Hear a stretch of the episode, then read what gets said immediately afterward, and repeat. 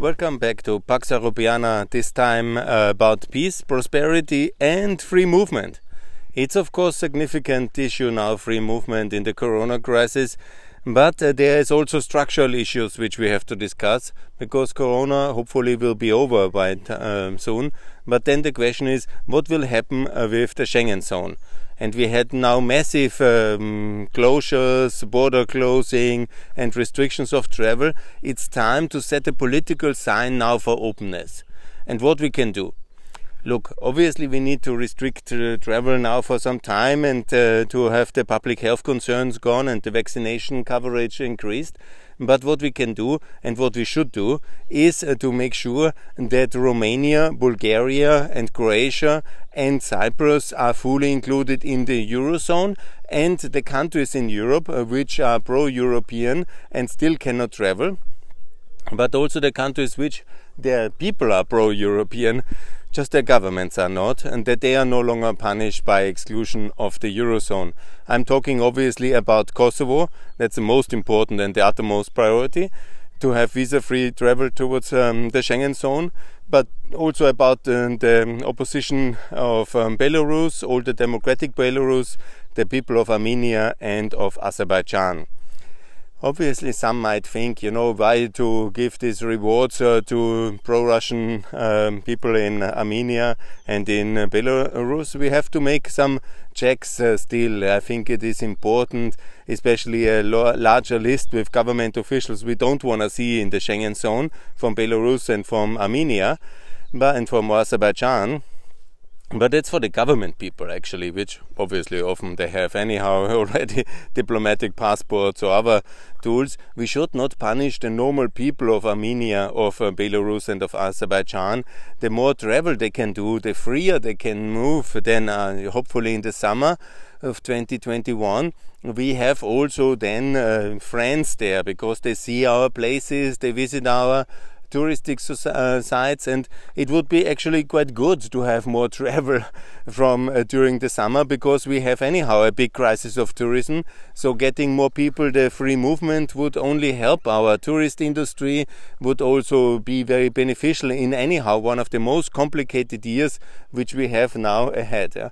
So that's why I want to systematically now call for um, uh, the openness of these um, four countries which are in the EU but not in Schengen, and also of our friends uh, from Kosovo, first of all, but also from Azerbaijan, Belarus, and from Armenia to be visa free uh, in the European Union like everybody else is already.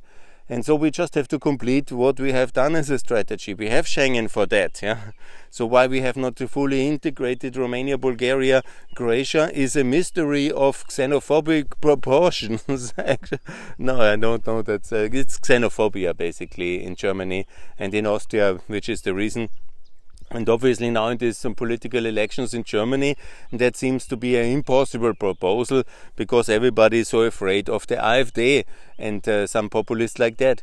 But by the way, the AfD, they are on the way down and deservedly so because they have made a party convention recently where they have uh, clearly positioned themselves for leaving the euro, leaving the EU. You know, no serious person, no economist, no kind of serious political activist outside the extreme right can vote for such a party.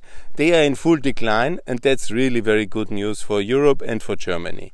So to uh, now make this, uh, in a way, if you call courageous, but a reasonable move for more openness in the summer 2021, when there will be anyhow significant restrictions in travel still, I guess, unfortunately, due to the corona crisis. So mass movement of Europeans is anyhow not happening. So at least structurally make the political signal that in the crisis we stand together and we really believe in the institutions we have built in Schengen, in the EU, in the Euro, and in the OECD and all the other things which we have not completed in accession. That is really the right moment now in spring 2021 to make these uh, very clear steps.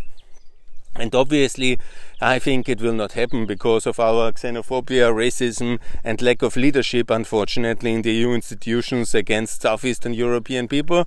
That's very sad and that's very regrettable. But maybe there is some wisdom left in our Brussels elites and in our Berlin and Vienna elites, which are blocking all these uh, important decisions and maybe it's Paris that blocks it. okay, whoever does it, you know, I cannot uh, blame uh, just one group here, but it's somewhere in the triangle between Paris, Vienna, and Berlin and Brussels, unfortunately, or also Den Haag might be having deserved a lot of blame. But we had this election now in the Netherlands, so it's a very good moment, for example. We should not wait for 2022 when we have the French elections.